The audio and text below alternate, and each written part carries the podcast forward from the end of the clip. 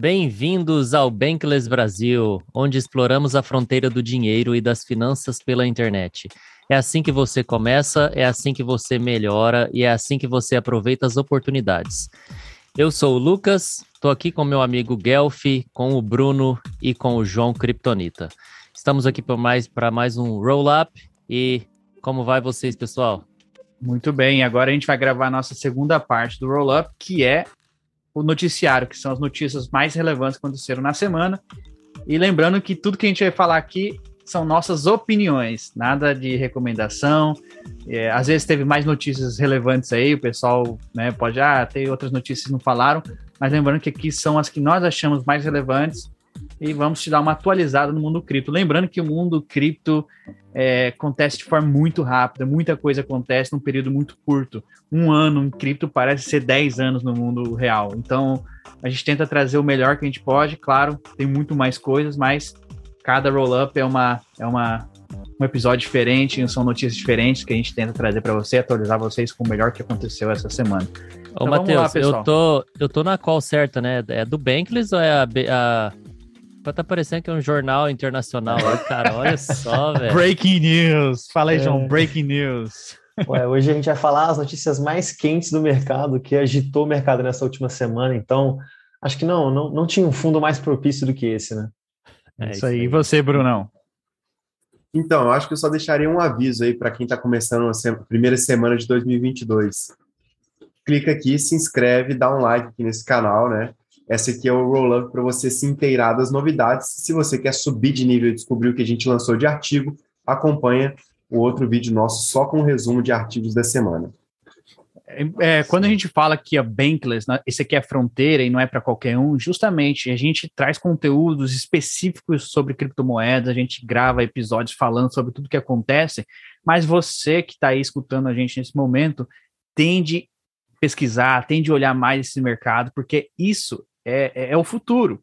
O que a gente está falando aqui, daqui a 10 anos, você vai lembrar desse, desse episódio. Então, tenta buscar mais conhecimento. A gente tem nossos artigos, artigos.banklessbr, tem o nosso Instagram que a gente posta bastante coisa. Tem o canal no YouTube do Kryptonita, tem o canal no YouTube do Tim Balabush, tem o nosso canal aqui que esse ano a gente prometeu, está prometendo, conversando nosso time ali para fazer muito conteúdo de qualidade, muito tutorial para vocês. Então, se inscreve no nosso canal, dá o like, compartilha com alguém, entra lá no nosso é, no nosso Spotify, entra no nosso newsletter, nosso Instagram, é isso aí, pessoal. Vamos lá para as notícias. Uma das então. nossas metas é chegar a 100 mil inscritos, né? Então, inscreve e compartilha aí, né?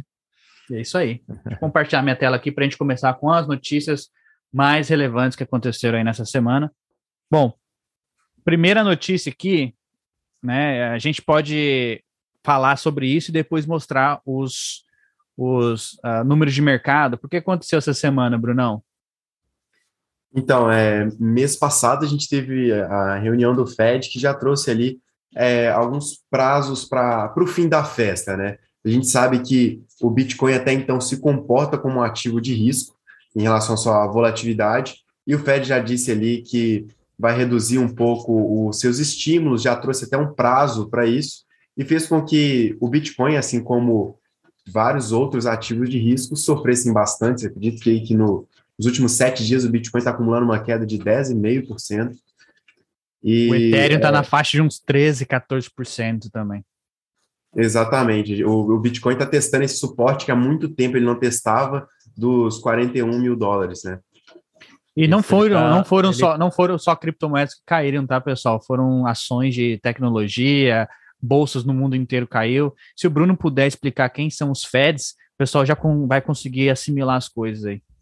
Nesse então, momento, o Bitcoin está que... lateralizando em 41.500 e o Ethereum. Eu tá... vou mostrar aqui, tá vou compartilhar a tela da, com, com, o pessoal enquanto o Bruno explica o que, que é o Fed. Aqui. Show demais. O Fed ele é o Banco Central Americano e ele que traz essas políticas monetárias é, para a economia americana, como taxa de juros é, os próprios pacotes e recompras de títulos. E o que acontece? Quando você começa a reduzir os estímulos é, monetários é, e já traz uma perspectiva de recompra menor dos títulos, o que quer dizer? Quer dizer que vai parar de entrar dinheiro. Sabe aquele meme da, da impressora girando? Quer dizer que aquela tinta da impressora ali está prestes a acabar. o que a galera faz? Os grandes investidores institucionais começam a sair dos ativos de risco e grande especulação, realizam ali seus lucros absurdos e começam a passar para os ativos com menor risco, que já estão começando a ter uma taxa mais interessante. Aqui no Brasil a gente teve isso, a Selic já está deixando a renda a renda fixa muito mais atrativa do que ela estava no início. A nossa Selic chegou a patamares é, históricos de, de baixa, né, próximo ali do, de, de 2,5%. Então, quando o Banco Central fala que vai aumentar os juros ou diminuir a recompra de títulos, os grandes investidores param de comprar Bitcoin, Ethereum, ações da Apple e de grandes big techs e começam a comprar títulos do, do governo, ativos de renda fixa, pra, porque se torna algo com uma relação risco-retorno mais agradável. Interessante. Então, aqui, ó, pessoal, para vocês se atualizarem no preço, como o Lucas acabou de falar, o Bitcoin batendo quanto? 41.644 dólares no momento dessa gravação, Ethereum 3.207 no momento dessa gravação. A gente pode ver um monte de vermelho, quase todas as outras criptomoedas caindo, uma ou outra aqui que está subindo nesse momento, mas é, é como sempre. Muda, muda, ali em cima a performance para os últimos sete dias, para a gente sentir ali, ó. No, aí, ó. Sete dias. 12% caiu o Bitcoin, Ethereum é 14%. Muda um tom de vermelho, né, cara? Que é. o coração aperta. Mas assim, pessoal, a gente tem falado desde o início para todo mundo que esse é um mercado considerado de risco, os ativos ainda são muito voláteis. Mas assim, Ethereum estava em alta 400% nesse ano de 2020. Então, quando ele cai 14%, não é nenhuma fração do que ele subiu. Então, se você está jogando esse jogo com medo, é melhor não começar, não invista. É melhor que você invista aquele dinheiro que você está disposto a perder. A gente sempre fala isso, mas nós do Bankless acreditamos que não tem mais volta. Você começou a investir, entrou nesse buraco do coelho aí, não tem mais volta. Então, assim, eu acredito que agora é uma, não é minha recomendação de compra, mas eu acho que eu estou comprando agora nesse momento, porque está muito atrativo os preços. Se cair mais, o que, que a gente faz? Começa a comprar mais. Enfim. Compra mais. Exato, né, Guelph? É o que a gente fala aqui de fazer seu preço médio. Você não vai encontrar hoje uma oportunidade que vai mudar a sua vida enormemente, você vai ficar trilionário amanhã. Então, vamos com calma, fazendo aportes de forma recorrente e fazendo aquilo que a gente já falou muito sobre o DCA, que é o preço médio em dólar. Vai comprando aos pouquinhos. Ah, caiu. Pô, beleza, agora eu posso melhorar meu preço médio se eu comprar um pouco mais. E segue assim que daqui uns quatro anos vai ser difícil se arrepender. Você está comprando, Kryptonito? Cara, hoje eu passei o dia vendo de onde que eu ia tirar dinheiro para comprar mais, cara. Então, tô, tô fazendo, minha, dando minhas, minhas artimanhas aqui, porque... Eu acho que meu... eu vi você numa avenida famosa aqui de Belo Horizonte, cara. Ô, louco. Mas, Bom, pô, mas... eu tô. Se você me viu perto de um banco, Bruno, eu ainda não cheguei nesse ponto ainda, não. Mas quem sabe ah, também. Quem sabe. Mas Bom, eu tô, mas... pô, eu tô, eu tô vendo com, com bons olhos, eu acho que o mercado. Pô, quando o mercado cai, é aquele momento que eu começo a ver de onde que eu vou tirar grana, de onde que eu vou botar em quê. Porque cada o que, que eu vou vender, que aparece, o que, que eu vou vender para comprar é, as coisas. Vou vender o carro, vou vender, vou vender meu móvel, minha cama, como é que vai ser? Mas, João, e... você nunca dispõe de alguma outra moeda para fazer isso, não? Como que você trabalha? Porque Cara, eu não eu só... penso, eu só faço aporte de dinheiro. E você? Uhum. Cara, via de regra é isso também.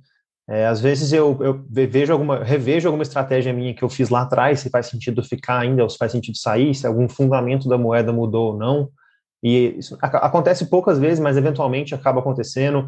A gente muda de opinião, não tem como, a gente entende mais o mercado, mas via de regra também eu acabo pegando meu dinheiro, meu dinheiro fiat mesmo e colocando em, alguma criptomoeda, porque minha, meu desejo é não vender criptomoeda a não ser como moeda de troca. Se eu for mercado poder trocar criptomoeda, beleza, mas eu não vou vender criptomoeda para comprar outra. Eu quero gastar o meu dinheiro cada vez mais é, agregar e ter mais criptomoedas, saca?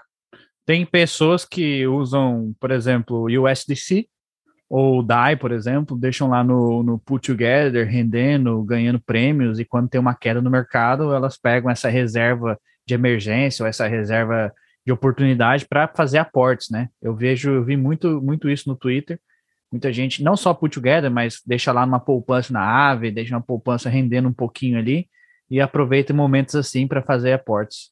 E lembrando que esse, essa queda no mercado é porque é, é normal, é saudável isso acontecer.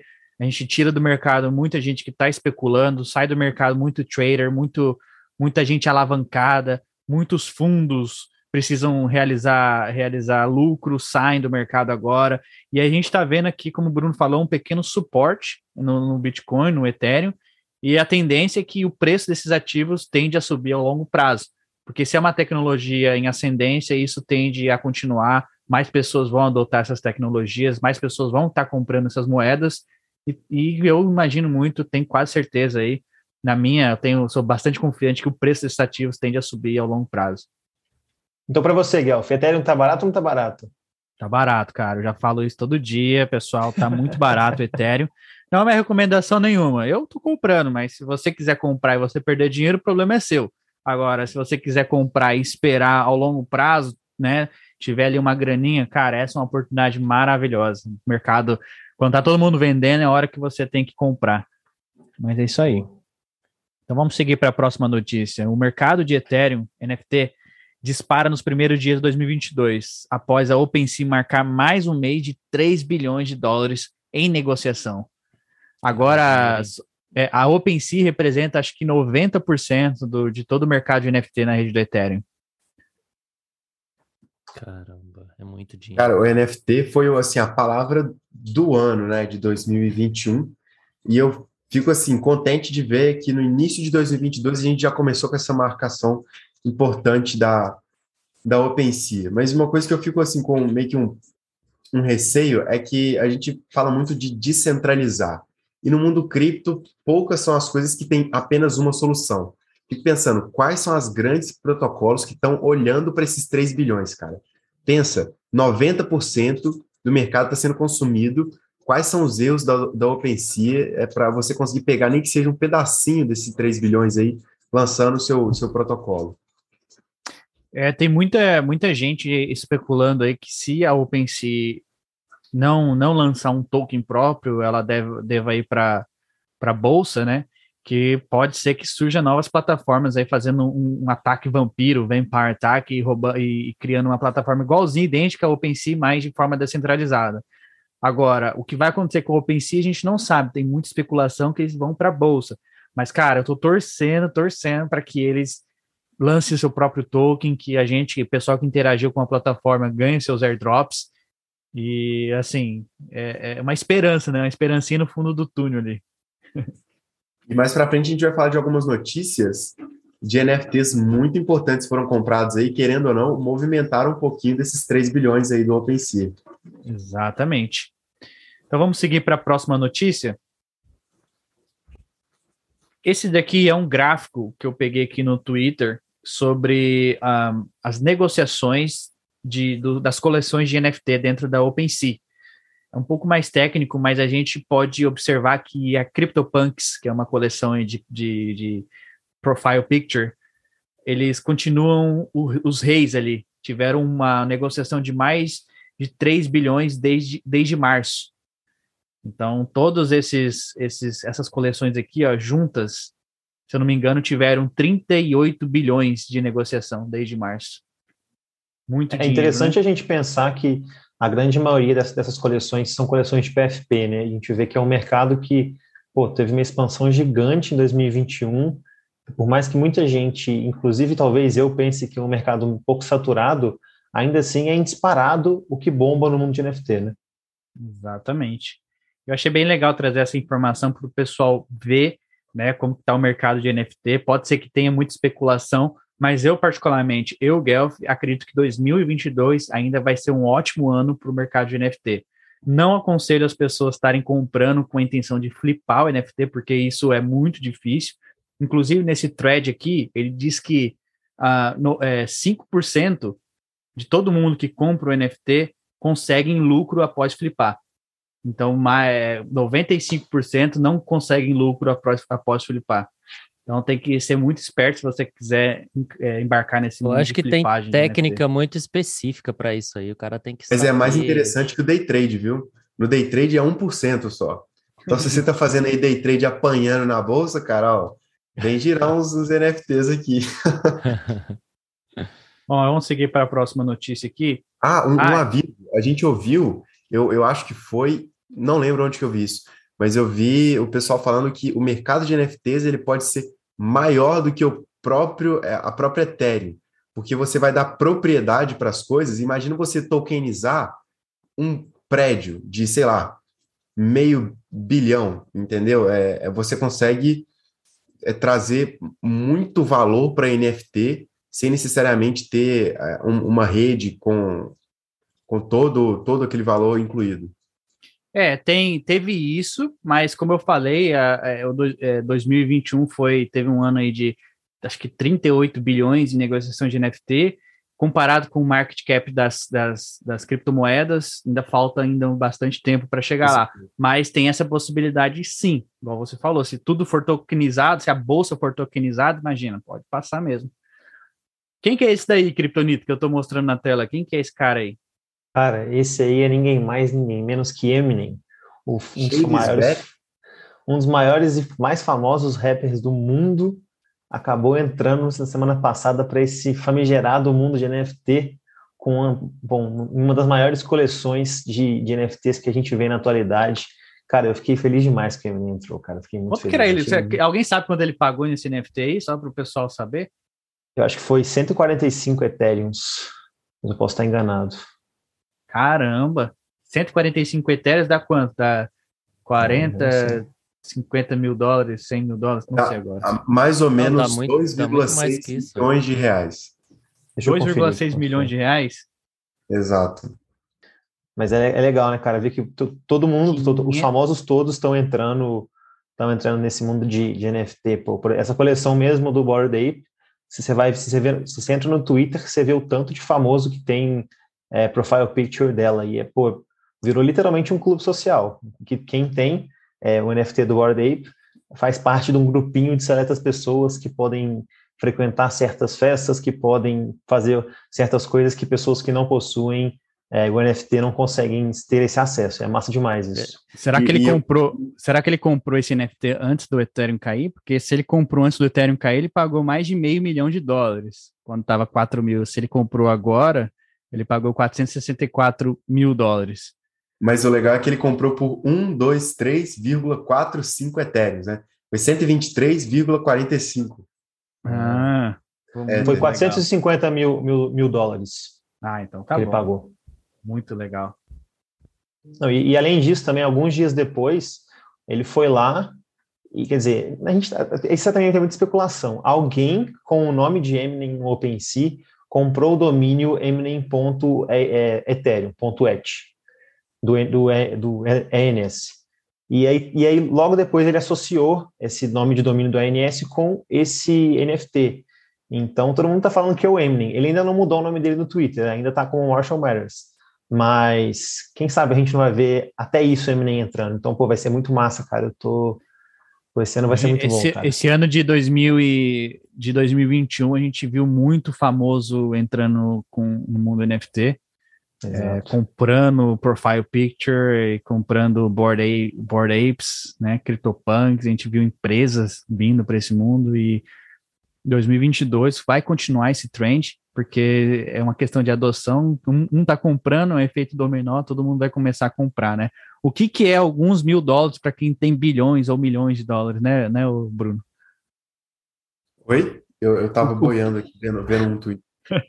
eu disse o que é alguns mil dólares para quem tem milhões ou bilhões de dólares, né? Como essas, esses famosos cantores.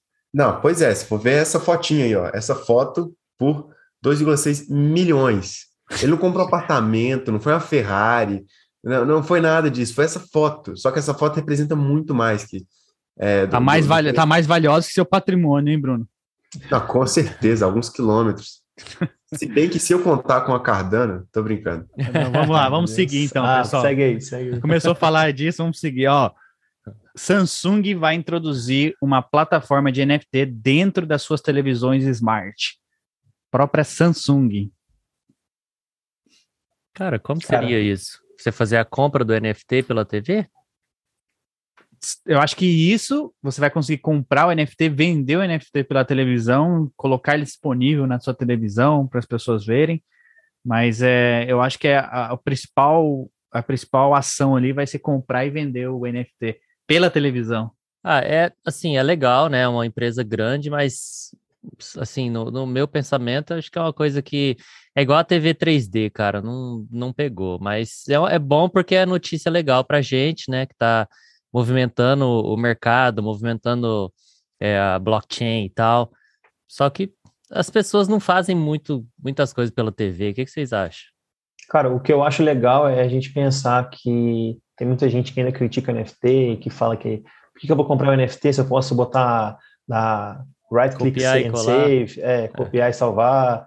E aí, tipo assim, pô, cara, você vê uma empresa do, no porte da Samsung, mas a Samsung é só uma de várias. A gente viu nesse último ano, pô, milhares de empresas entrando nesse mundo de games, nesse mundo de NFT, Sim. nesse mundo cripto. E cada vez mais a gente percebe que a adoção está aumentando, a adoção não está diminuindo. A gente não está vendo empresas saírem desse mundo cripto, falar que isso não funciona, que não é nada. Pelo contrário, a gente vê cada vez mais empresas tentando fazer algum tipo de conexão, nem que seja esse da Samsung, que eu concordo com você, que talvez seja uma parada meio desnecessária, mas de qualquer forma são empresas entrando nesse mundo e querendo ter algum tipo de conexão é, com ele. Então, pô, eu com a ideia de continuar esse mundo cripto crescendo, cada vez mais se mostra real e cada vez mais se mostra crescente, cara. É muito massa. Eu acho que eles entraram, eles querem fazer esse, esse projeto aqui. Eu até trouxe aqui uma outra notícia que eles lançaram uma loja virtual dentro daquele jogo Decentraland, dentro do hum, metaverso. Hum, então lá no metaverso, sentido. É, então talvez você vai conseguir jogar o jogo pela televisão, talvez, não sei, ir lá na loja da Samsung, comprar as coisas por lá, comprar NFT pela loja deles dentro do, do Decentraland. Talvez seja por isso, né? Eles estão investindo Sim, nesse projeto. agora faz mais sentido. É, o pessoal não dá, não dá ponto sem nó, né? O pessoal já, já pensa uma é. forma de ganhar dinheiro disso. Agora, deixa eu te fazer a pergunta, Cury ou Lucas. Se a Samsung está fazendo isso e a sua maior concorrente é a Apple, né? Que, que vocês você consegue ver, imaginar o que eu estou imaginando aí ou não? Cara, eu acho que só não vê quem não quer, hein? Eu, eu tô achando que, que a Tesla vai flipar a Apple muito rapidinho, cara.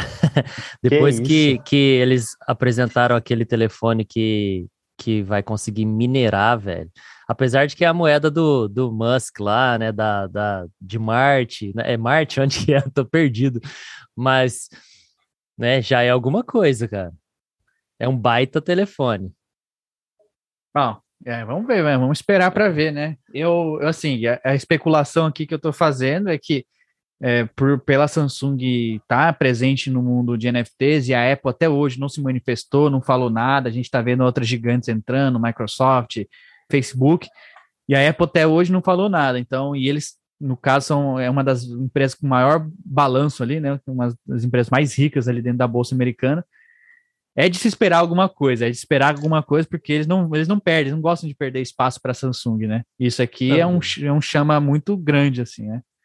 E só lembrando que o, que o atual CEO, Tim Cook, já afirmou que gosta de ele criptomoedas e, e que tem, tem Bitcoin e Ethereum em seu patrimônio. Então, a, o primeiro passo a gente já tem, que é um cara que já gosta e entende do assunto, né? O cara, pô, é, um gênio, então ele já está no lugar dele ele já gosta de criptomoedas, então o mais difícil a gente já fez. Agora é só o mais fácil, que é implementar em alguma coisa com a Apple. Cara, e essa semana teve um grande problema em algumas redes, e uma delas foi a Solana, que a Solana caiu novamente, a gente já reportou isso algumas vezes. Eles caíram devido a alta, alto poder computacional, muitas transações acontecendo ao mesmo tempo, e eles não conseguiram né, transacionar todas ao mesmo tempo. Aconteceu que, que a rede diminuiu a performance.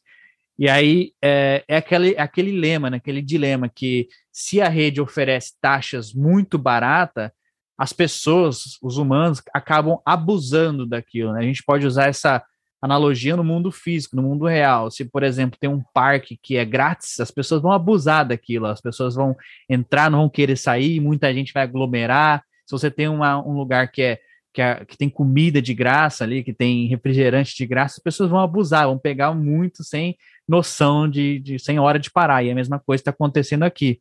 A gente está vendo muita gente fazendo transação com bots, muito spam na rede, e eles não estão dando conta de suprir todas essas transações. Aí eu te pergunto, cripto representa só 5% de toda a população do mundo. Imagina se no futuro mais e mais pessoas adotarem esse tipo de tecnologia, o que vai acontecer com essas redes que são grátis, né, que são que tem taxa baixíssima?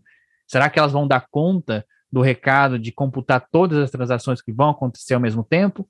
Ou você acha que, sei lá, eles vão ter alguma, alguma forma de censura, né? Censurar algumas pessoas ou, ou spam, alguma coisa assim. Eu então acho é uma... que a única forma de, de sanar isso aí é o, é o, valor, cara, o custo do, da operação ali, né? É uma, sei lá, cara, é uma das formas de você selecionar um pouco, né? É por isso Mas essa, que a... essa foi a segunda vez? Não, essa semana eles caíram duas vezes, essa é a quarta ah, vez. Segunda só tá virando, semana. Tá virando rotina já. Tem que esperar então, o Bruno, cara. O Bruno que ia gostar de falar alguma não, coisa. E isso, isso, isso quer dizer, é, com a rede do Ethereum, por exemplo, ela, ela tem a segurança da camada 1, né? E as taxas são caras ali justamente para manter a segurança da rede. E a criação das camadas 2, a gente já falou isso inúmeras vezes, temos vários artigos falando sobre isso, é justamente para ser a camada onde pode ter várias transações ao mesmo tempo mas a segurança daquilo, das transações, são feitas pela a camada 1. Então, esse tipo de analogia faz total sentido, porque se você está na camada 2 e terão várias camadas 2, não só uma, terão várias. Se você está na camada 2 e a sua transação falhar ou acontecer qualquer problema, você pode ir para a camada 1, resgatar seus fundos novamente. Mas se caso você esteja numa, numa camada 1 dessa, na Solana, sei lá, na Avalanche, que é uma que é Layer 1, é, ou outras blockchains monolíticas e acontecer qualquer problema ali com a blockchain, a blockchain parar, travar, o que você vai fazer com o seu dinheiro, entendeu? O que vai acontecer com o seu dinheiro? Então, é, para a gente, para as pessoas que investem pouco dinheiro, né, tá, tá ali, ok se perder, sei lá, seus, seus alguns mil dólares ali, uh, mas aquelas pessoas que investem milhões de dólares, instituições, ou até pessoas que têm mais dinheiro, investem alguns mil dólares, milhões, talvez isso é algo que preocupante para esse tipo de pessoa. Então eu vejo, meu, minha visão para isso é, é, justamente a camada, as camadas 2 vão tomar conta do pedaço e muitos desses desses é, blockchains monolíticos aí que querem fazer tudo na primeira camada podem se tornar camadas 2. Não estou falando precisamente da Ethereum, pode ser que elas criem outras camadas delas mesmas para poder suprir esse monte de transação, essa monte de demanda que vai ter daqui para frente, né? Inclusive, é, até vou mostrar aqui, ó, esse é o Twitter que eles mostraram que caíram. Aí na própria, na própria, no site deles aqui também diz que eles estão estão é, monitorando, que a Solana está tá sobre experimentando degraded performance e eles estão melhorando o network e aumentando a resiliência. E o Vitalik, né, hoje é, teve uma, uma M&A lá no Reddit, e ele diz que o argumento dele por que o futuro vai ser multi-chain e não vai ser cross-chain é por conta desses, é, desses limites fundamentais de, da segurança das, das pontes, né, da bridge. Se você está numa rede, você quer transferir dinheiro para outra rede, está na, na Ethereum, você quer transferir dinheiro para para Avalanche, existe um protocolo que vai fazer essa ponte.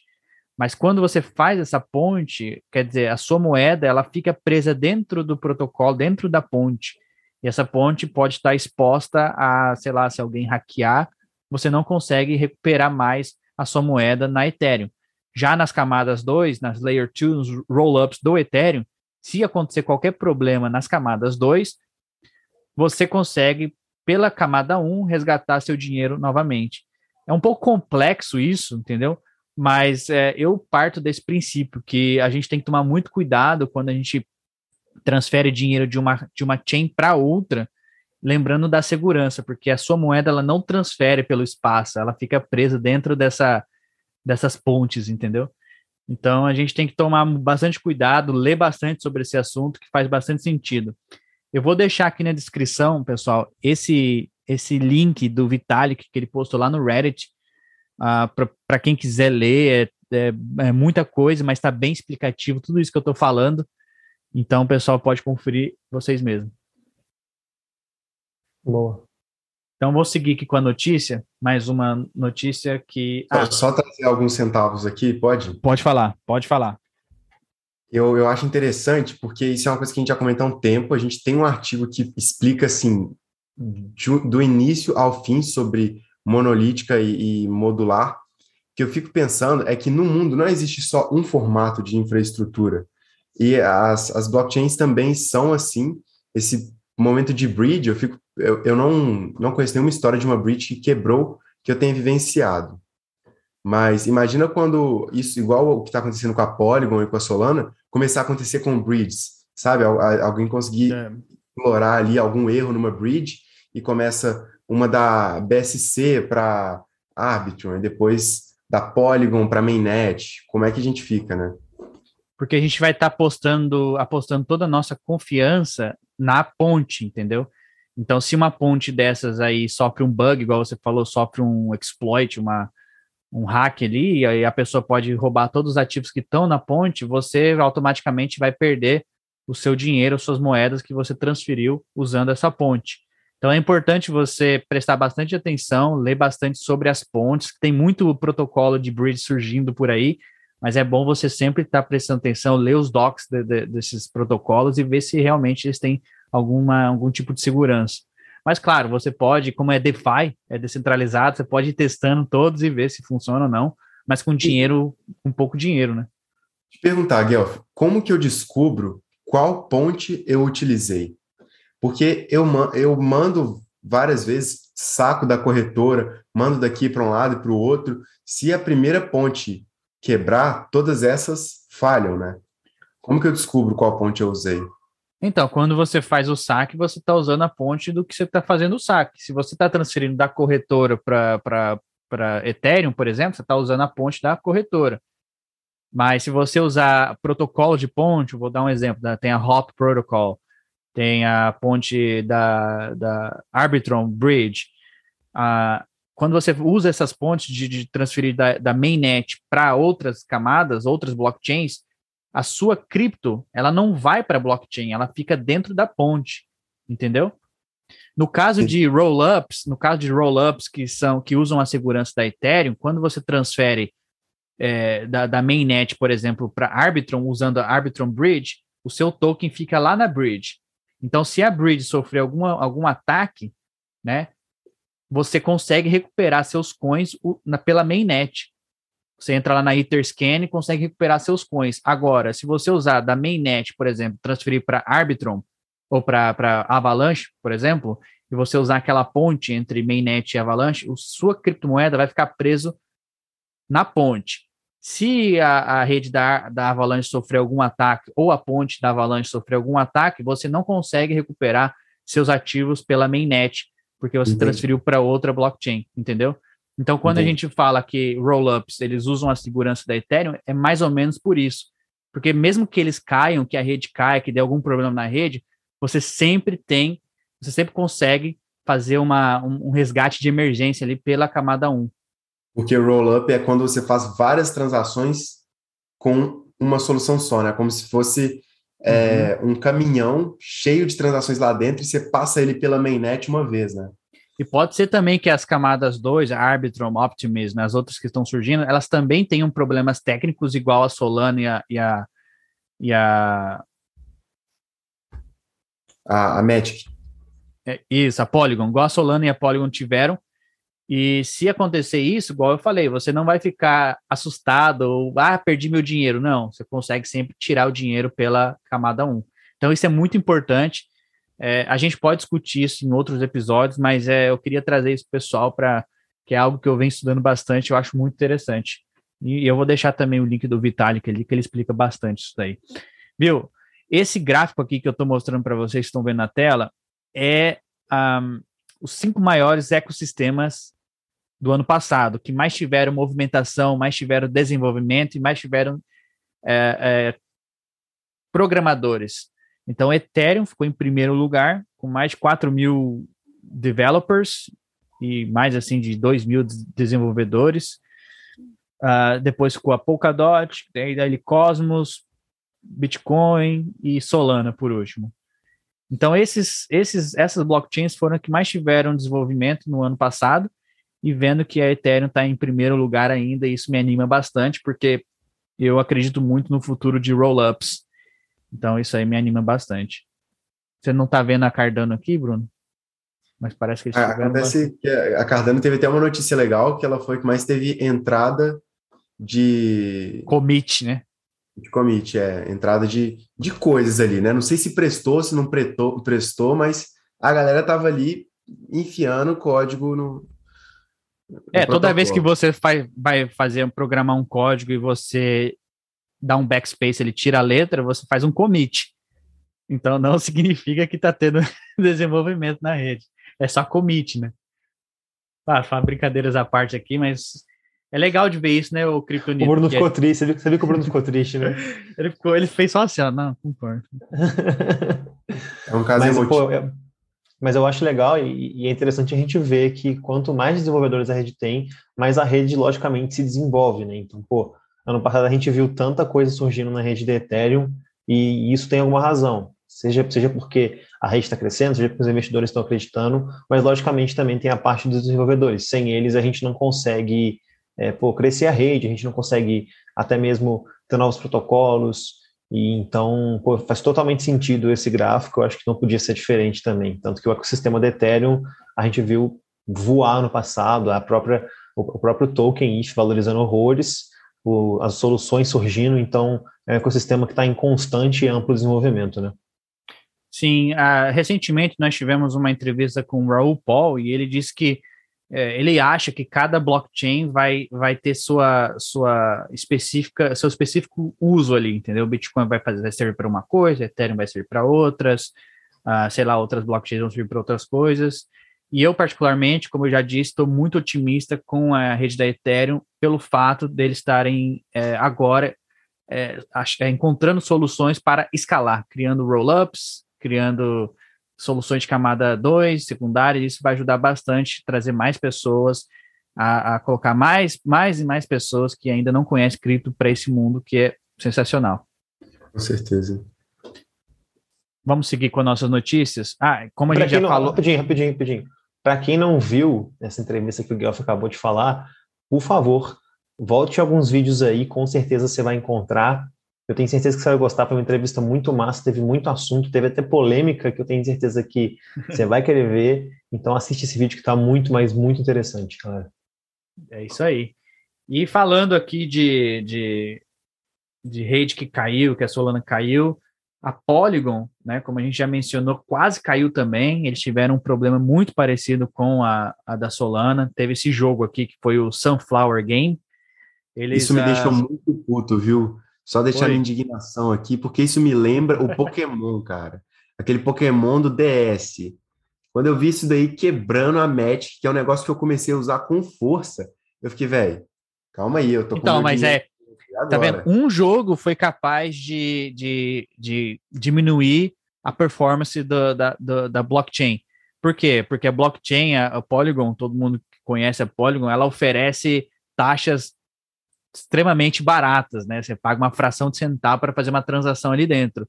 Então é muito fácil para alguém usar, implementar um bot ali dentro, fazer transações de scam, várias e várias e várias e várias, aí congestiona muito a rede. E esse jogo foi isso, eles lançaram esse jogo e dentro do jogo você conseguia plantar batata, colher a batata, vender a batata, trocar isso por dinheiro, trocar isso por NFTs. E aí o pessoal começou a abusar, começou a colocar bot para plantar, colher, vender e começou aquela aquela movimentação bruta. Plantadores de batatas artificiais. eu fiquei bastante frustrado porque estava demorando muito para fazer as transações na Polygon. É, tive, o gas subiu muito, a Polygon normalmente tem um GUI de 30, estava mais de 600. Eu descobri isso sem saber, eu estava usando no momento, aí eu falei, velho, que isso? Como assim eu tô sem Magic?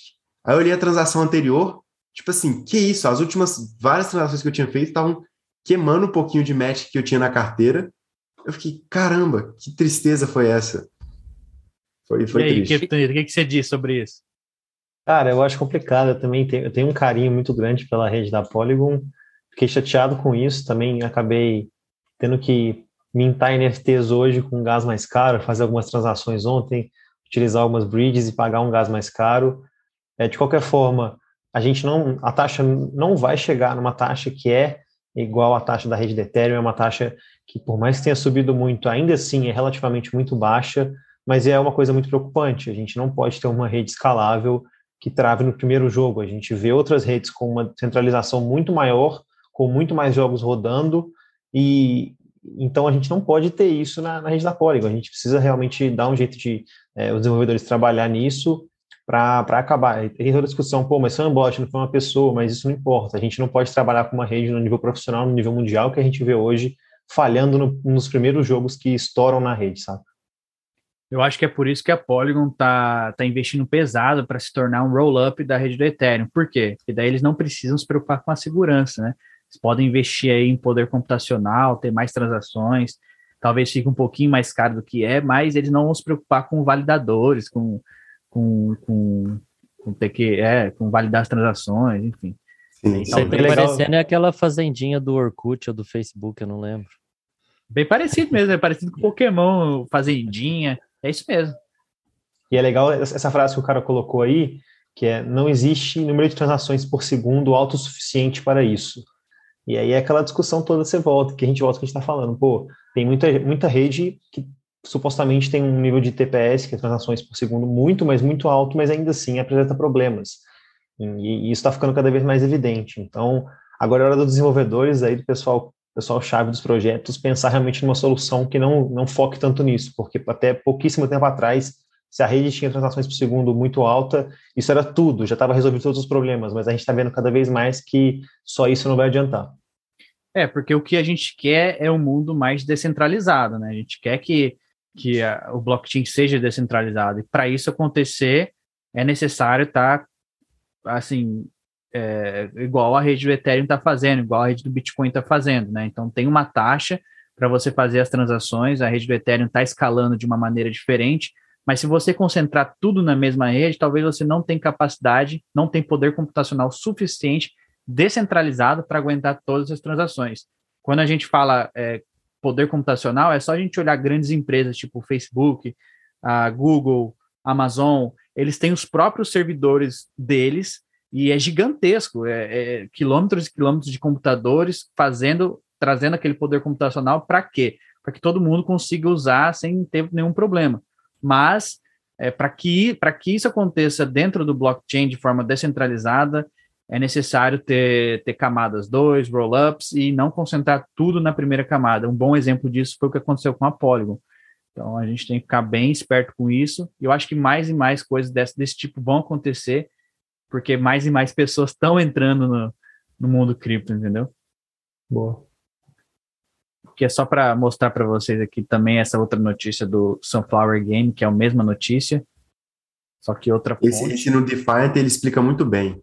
É, a gente é. vai deixar o link na descrição daqui do, do nosso canal.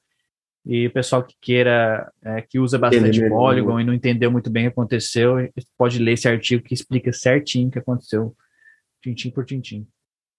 Então vamos lá, a gente vai fazer uma atualização de uma notícia que a gente deu aqui no passado, que o, o Tarantino ele estava tentando vender, fazer um leilão com de NFT com, uma, com uma, um filme dele, Pulp Fiction, e aí a gente reportou que a, que a Miramax estava processando ele por, por isso, e agora ele tá, a notícia é que ele vai seguir em frente com o leilão, não se importa com a, com a Miramax, com o processo, tá nem aí, quer seguir o bonde. E aí, Bruno? Depois que o Ethereum tiver na conta, a gente conversa. Ele deve estar tá pensando desse jeito, né? Assim, depois que as coisas forem feitas aqui, eu converso com. Ele, ele deve estar tá pensando assim. Ele deve estar tá pensando assim, tá? Esse, esse, esse processo vai me custar quanto? 5 milhões, tá bom. Eu vou arrecadar 20 milhões com a venda do meu NFT. Ah, então tá, tá, tudo certo. Exato, exato. A conta bate. Eu acho que é bem do perfil do, do, Tarantino, né? Pelo menos quando eu imagino e vejo os filmes que ele fez, ele é bem pé na porta mesmo, velho. O negócio é, é meu, se não é meu, eu vou fazer. Vamos ver, né? Eu, eu, eu, assim, eu, fico curioso em saber o que vai sair de, desses NFTs. Ele ia fazer algumas cenas, né? Manuscritos dos roteiros originais. Vamos ver qual vai ser a coleção final que vai sair para venda. O Lucas falou que vai comprar o NFT do Tarantino. O cara é fã do Tarantino. É, mas eu nem, nem no Matrix eu fui para ganhar o NFT, ué. A bebê não deixa, Matrix. cara. Como é que eu ganhei meu NFT, hein? Cara, é, é uma curiosidade. O Matheus deve saber. Você foi no filme da. Você foi ver o Matrix no cinema? Eu, eu fui, também eu fui. Não tinha não, um, não tinha o negócio do lá? NFT? Não tinha para pegar? Eu acho que você tinha que ter clamado antes, né? Poxa. Fala aqui a verdade. No Brasil, não, aqui no Brasil não tem isso, não, Guelph. É só nos Estados Unidos, cara. Ah, então vamos seguir com a nossa notícia aqui. Deixa, deixa isso para lá, então. Então vamos lá, pessoal. A gente falou da OpenSea, mas novamente eles tiveram mais uma rodada, Bruno, e levantaram mais 300 milhões de dólares aí nessa, nessa última rodada. Um, eles disseram que querem investir contratando pessoas, mas 300 milhões é muito dinheiro para pagar para as pessoas. Eu acho tá muito, muito assim na cara que talvez eles vão comprar, vão fazer alguma aquisição aí no longo do caminho. O que, que você acha, Bruno? Eu acho que pode rolar às vezes um airdrop de um às vezes ele faz algum token, um airdrop, alguma coisa assim, que o OpenSea está acumulando muito dinheiro, eles estão tirando muita coisa ali, está na hora de descentralizar a governança. Mas eu fico pensando, qual pode ser as próximas aquisições aí? Quem sabe, às vezes, algum gateway de pagamento, alguma plataforma, não sei. É, talvez eles comprem. É, tem uma especulação no mercado que eles estão querendo comprar uma carteira, tipo uma concorrente da, da MetaMask, sabe? Ah, ah se isso acontecer, mas assim, eles estão querendo comprar para celular, para mobile. Acho que eles estavam especulando de comprar da Arma Wallet, mas isso ainda é uma especulação no Twitter, quem sabe, né?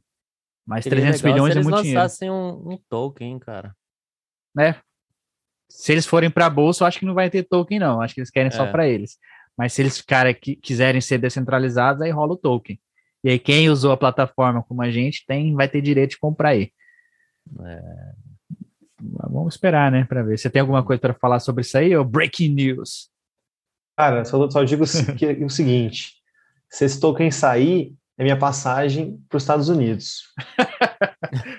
tá falado. Então, já tá tem uma Caiu na conta, eu já, eu já comprei a passagem. É isso. Não vou nem, eu não vou nem precisar resgatar, resgatar a grana. Eu já vou comprar vai criar um smart contract. Se chegar é um airdrop aqui, já manda direto pro book. Exato, é isso, cara. Resolvido. Caramba. Você tem muita Ó, coisa, ô, João? De quê? Você comprou muito NFT?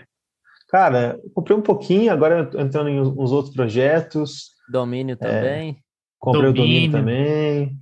Estou começando a entrar um pouco mais, começando a gastar dinheiro com, com imagenzinha na internet. O bom da é. OpenSea é que ela ela está disponível na Ethereum para quem quer comprar NFT na Ethereum e também está disponível na Polygon para quem quer comprar NFT e pagar menos taxa na hora de mintar. Isso eu acho bem legal também. Exato. Então, mas é, no caso de um airdrop, será que é que não tem como a gente saber, né? Mas tem como saber. Será que eles priorizam saber. quem está na mainnet, sei lá, porque gera mais renda para eles da mainnet? Eu, eu acredito que não, se for, se for rolar um airdrop, talvez eles deem um airdrop para todo mundo que utilizou a, a plataforma até um período de tempo, mas eu acho que eles não vão colocar em métrica se é Polygon ou se é Ethereum, porque não faz muito sentido, é a mesma carteira, entendeu? Enfim. Talvez façam, façam só com questão de, de dinheiro gasto, né, cara? Pode ser também, vamos ver. Vamos esperar, né, pessoal? Vamos esperar, vamos parar é. de A gente não tem nenhum, se a gente vamos parar de algum insider, né? Seria bom. É, vamos parar de atiçar a nossa audiência aí, porque senão o pessoal fica depois falando, ué, não ia ter o airdrop e o negócio vai para a bolsa, aí a gente, ó. É. Mas, ó, ô Bruno, essa notícia aqui, é, acho que até você gostaria de, de comentar ela, que os fundos atraíram 9,3 bilhões em 2022, 21, desculpa, com adoção de instituição. Os, os investidores institucionais estão entrando em cripto e atraíram mais de 9,3 bi e aí? Eu fico pensando que isso pode alterar o nosso, nosso ciclo de mercado. Eu estou bem otimista, eu vejo todo mundo falando sobre bear market, principalmente a galera do tradicional, mas quando eu vejo um número desse, e o tanto que a, as venture capital investiram dinheiro em, em soluções em blockchain, me faz pensar que agora é o ano que eles vão cobrar, começar a cobrar é, resultado né? Vai começar a fazer um ano, um ano e meio que a galera colocou dinheiro ali, eles vão começar a cobrar algum certo resultado, crescimento. Então as empresas vão estar tá soltando várias soluções. Não sei se, se vai chegar um bear market tão tenso para cripto, porque em 2021 teve interesse. Eu até queria falar com o Kryptonita sobre isso. É, eu acho que atraiu bastante investidor institucional esse ano, justamente porque agora tem bastante advogados, pessoas olhando para o lado cripto e ajudando, auxiliando essas empresas a começarem a investir de forma assim legal, mais, mais fácil, né, mais acessível. Então isso tem ajudado bastante o ecossistema e acredito que esse ano com mais pessoas, mais advogados, mais pessoas assim estudando meios legais de introduzir isso às, às, às empresas, eu acho que a adoção tende a crescer mais e mais. O que, que você acha, ô, ô João? Cara, com certeza. Eu estou vendo hoje muita gente que não é de mercado, de economia, por exemplo, eu mesmo, entrando nisso, querendo se interar para as tecnologias, se interessando por smart contract, e também puxando para parte da, da, das gestoras, dos fundos de investimento, é, é surreal. A gente está vendo um, um, crescimento muito grande. Em 2021 a gente, vê, a gente viu vários ETFs de cripto na própria B3, e nos Estados Unidos também a gente viu por coisas históricas nesse sentido, e eu acho que a gente está caminhando para cada vez mais a gente ver o mercado tradicional entrando nesse meio cripto, é, lançando produtos, lançando fundos, lançando até mesmo corretoras, quem sabe. Então, está sendo muito, está sendo muito tá, de todos os lados a gente está vendo a visibilidade e essa tentativa de integração com as criptomoedas, exatamente pelo fato de que o pessoal já percebeu que não dá para desconsiderar essa tecnologia, já já está batendo na, na, porta deles. E tem muita gente ganhando dinheiro, cada vez todo dia no jornal, todo mundo falando que está ganhando dinheiro com cripto, que cripto está subindo, qual vai ser a nova cripto promissora. Lógico que no jornal tem todo o sensacionalismo, mas o gestor do fundo não vai querer, pelo menos, é, perder isso, nem que seja para alocar 1% do patrimônio dele, que para ele 1% não é nada. Se aquilo lá caiu, subir, não vai, não vai ter tanto, se, uma, perda tão grande no, no, no, portfólio do fundo. Mas só do cara falar que tem cripto na, naquele portfólio, o investidor já pode olhar com, com, com um olhar diferente, aquele gestor está pensando no futuro, não está tanto adstrito ao, ao mercado tradicional. Então, acho que a gente está vendo um crescimento muito grande desse do mercado tradicional entrando nas criptos. Muito bem, muito bem falado. Isso aí a gente vai. Eu, eu, eu, eu tenho certeza que mais e mais, mais, mais investidores institucionais vão adotar criptomoedas, senão, igual o Raul Paul, ele foi full, full cripto, né? Então vamos ver se outras pessoas vão adotar essa mesma estratégia. Aí, vamos seguir então. A gente falou no, no último roll-up do ano sobre né, uma, uma retrospectiva, falamos sobre o, o GameStop. E olha aqui o GameStop novamente. As ações subiram 26% no After Hours depois que eles anunciaram uma divisão voltada para o NFT. E eu, eu fiz essa previsão, hein? Lembra que eu falei para vocês que eles estavam mexendo, alguma coisa assim, tinha uma especulação no mercado aí, ó. Eles anunciaram essa nova divisão de NFT. Que esperar da GameStop, hein? E sabe o que é legal, Guelph? A gente já comentou como que o mercado varejo ajudou a GameStop no passado, quando ela estava sofrendo aquela pressão, e eles fizeram aquele short squeeze. E a GameStop anunciou isso no After Hours, ou seja, quando o mercado já está fechado para institucional e está aberto apenas para o varejo. Então, acho que 15 ou 30 minutos que fica é, aberto depois da, do fechamento do mercado para só para pessoa física. E aqui no Brasil também tem isso. Eu fico pensando, pô, será que não foi um conhecimento mútuo ali de, ó, oh, galera, vou soltar uma aqui no, no After Hour para você, é. você e o varejo aproveitar. A, pelo que a, bolsa, a bolsa não é tão transparente assim como a gente imagina, então tem muito disso, né? Mas é legal é, ver que o GameStop tá entrando em NFT, é bem legal ver isso aí. Sim. Eu não sei se vocês também estão acompanhando, está rolando uma discussão muito grande, uma possível integração da GameStop com, com, com a rede Loopring. Então, ah. tem muita gente ah. interessada nisso. Eles supostamente deveriam ter anunciado, anunciado isso no último quarto do ano passado, mas não anunciaram. E tem muita gente que comprou a, a, a criptomoeda da Loopring esperando isso mas já saiu tanta coisa no Twitter de que o pessoal da GameStop está em negociação com uma, empre uma empresa de cripto e tá todo mundo da Loopring esperando esse anúncio que depois que anunciar vai ser pô, uma empresa do tamanho da GameStop conversando com um protocolo de cripto, seja para lançar um NFT, seja para lançar alguma coisa, o pessoal está bem, bem ansioso nisso. A Loopring, a Loopring é uma solução de Layer 2, né? Eles têm a taxa baratíssima aí, então se, isso seria um plus para a GameStop. Muito legal. É. Mais receita, né? Aí não vai quebrar a empresa. Bom, vamos lá, pessoal. Mais um produto da Bankless. A gente fala bastante aqui do Bear Index, que é um, um índice que tem 33% Bitcoin 33%, Ethereum 33% DeFi. E agora eles lançaram o G GMI, GMI. O GMI ele é basicamente um índice que pega todos os outros tokens que não estão no DPI, que não são as blue chips, são os tokens do DeFi 2.0. Então ele tem ali o OM então, token. Né, um, um índice que tem aí todas as grandes empresas do DeFi ele pegou ali o que a gente. É, o, todas as outras que não são tão gigantes, então tem uma simetria mais interessante, né?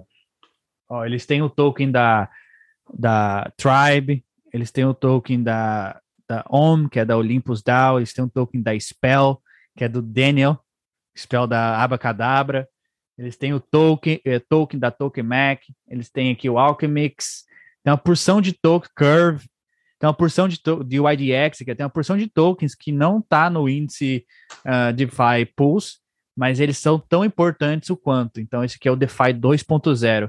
Eu estou aportando minha, minhas posições aqui, porque esse aqui é um índice para o longo, longuíssimo prazo.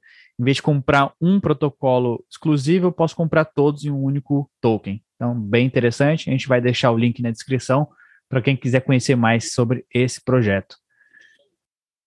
Bom, uh, essa notícia eu tinha separado, mas eu vou pagar ela. Vamos lá então. Ah, essa notícia até é legal. O, o Kryptonito pode falar um pouco mais sobre isso. É a Bitso. É uma corretora na América Latina que eles patrocinaram o São Paulo Futebol Clube. O que será Boa. dessa parceria, hein? Boa, não, eu achei muito legal. Eu tava vendo o anúncio hoje pela manhã. Pô, eu achei muito massa que o diretor de São Paulo falou que agora o clube vai aceitar a compra de ingresso em criptomoedas e que o clube também não está distrito a uma, uma criptomoeda só, eles vão tentar fazer isso o mais aberto possível. Então, pô, cara, o pessoal que é do Brasil, o pessoal do Brasil que é louco com futebol, agora você pode ir, ir no jogo do, de futebol, seja do São, do São Paulo, espero que seja seu time, mas também se não for, acho que vale a experiência, pagando com cripto, cara. E tem gente que ainda insiste em falar que cripto não tem usos, é, real use cases. Tem tá gente que ainda não consegue falar isso, cara. Tá virando mainstream, não tem como fugir, pô. Você vai conseguir comprar ingresso, ingresso de, de para um jogo para você ir, sei lá, no Morumbi, eu não sei, eu não acompanho futebol, no Morumbi, talvez esteja falando errado, talvez o pessoal me odeie, mas, pô, imagina você conseguir no estádio pagando em cripto, pagando em Ethereum, pagando em Matic, cara, muito massa, cara, acho que foi uma, uma, uma parada legal e tem um, é um mercado muito promissor aqui, ainda mais no Brasil, que a gente, todo mundo aqui é basicamente louco e surtado com futebol. É, teve comentários sobre isso com o Raw Paul no, no nosso podcast onde a gente falou um pouco de comunidade. É você, né, Guel? Você conversou com o Faleco, com o RuPaul, sobre comunidade, NFT e incluiu um pouquinho de futebol no papo. E a gente está vendo São Paulo, logo vai ser todos os outros clubes aí grandes do Brasil também vão querer fazer isso, porque isso vai dar muito certo. Uma vez que o clube começar a aceitar aí a criptomoeda como forma de pagamento, o cara vai ter.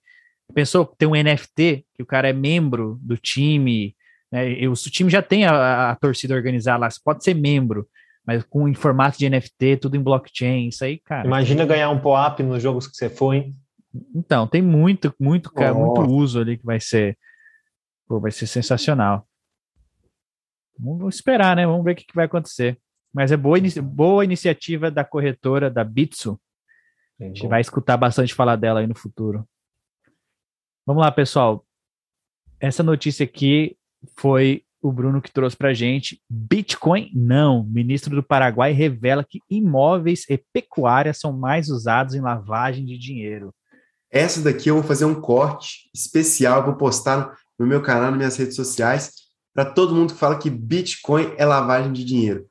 Olha aí, no Paraguai, eles têm muita inteligência é, de, de mercado sobre lavagem de dinheiro, e o ministro revelou que, na verdade, imóveis e pecuária são mais usados em lavagem de dinheiro. E também, o, é, ele não diz aí, mas tem uma pesquisa internacional que foi soltada no final do ano passado, vou até ver se eu encontro o link dela, que fala como o dólar é, estimulou a lavagem de dinheiro é, no Paraguai no, no início do. Logo depois do. da crise de, de 2008, com a quebra ah, dos bancos, etc. Aí começa a falar sobre lavagem de dinheiro. Eu fico pensando, poxa, no Paraguai, o cara me revela, o Paraguai tem muito uso de Bitcoin, né? para quem não sabe, lá, lá tem muita pessoa física usando Bitcoin. E não é o maior uso de lavagem de dinheiro. É boizinho, pecuária e casa. Então, no Paraguai, eles estão eles são até crypto-friendly, né? Eles, eles, eles não são contra criptomoedas. É. E eles de, darem uma, uma, uma palavra desse tipo revela que o que a nossa tese, que criptomoedas, por ser transparente, são menos usadas com lavagem de dinheiro quanto as pessoas imaginam que são. É muito mais dinheiro em espécie do que criptomoedas. Exatamente. Isso aqui você tem que mandar para todos os seus amigos aí, para seu professor, para todo mundo que, que diz que, que, Bitcoin é, é para lavagem de dinheiro e comprar droga. Tá aí, ó. Com certeza. Essa outra notícia, introduz ela porque eu também vou fazer corte. Moeda da Turquia é mais volátil que Bitcoin. Que isso, Bruno? Como que pode, cara? Turquia, mano, é um lugar físico, tem um governo, tem, tem estruturas ali mas pelo jeito, no último trimestre de 2021, Turquia passou por tanta coisa ali internamente, cortou as taxas de juros e alta inflação, volatilidade da moeda foi maior do que a do Bitcoin. Mas Bitcoin é, não é aquele negócio que sobe 10, desce 10, tem aquela volatilidade inimaginável. Daqui um dia a gente vai estar falando isso do real.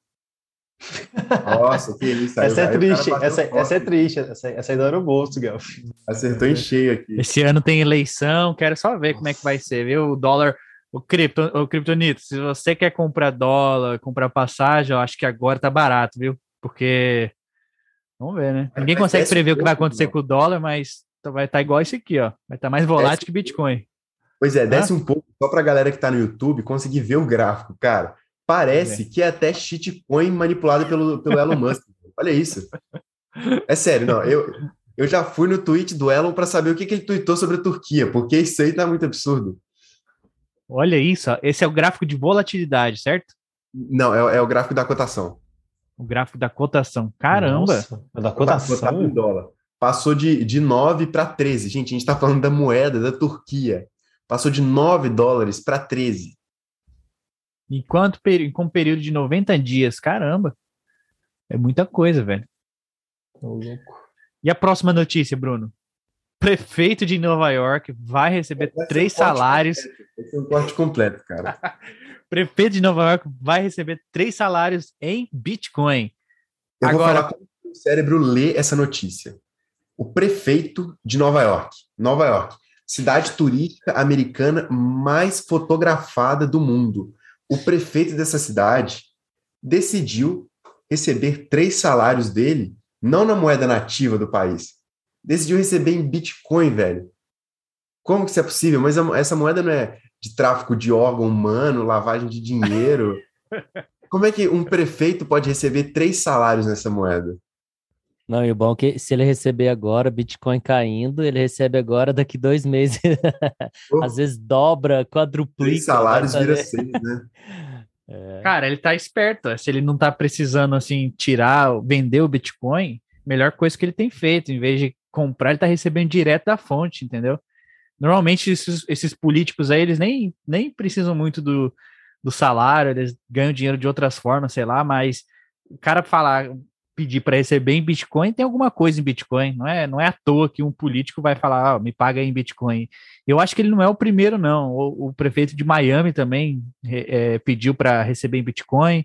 É, ele ofereceu para os funcionários públicos lá em Miami também puderem receber opção, em Bitcoin. Né?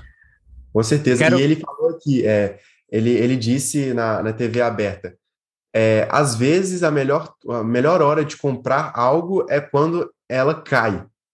Então eu vou pegar os meus primeiros três paychecks, que são os pagamentos em Bitcoin. Não, não recebi o meu primeiro pagamento ainda.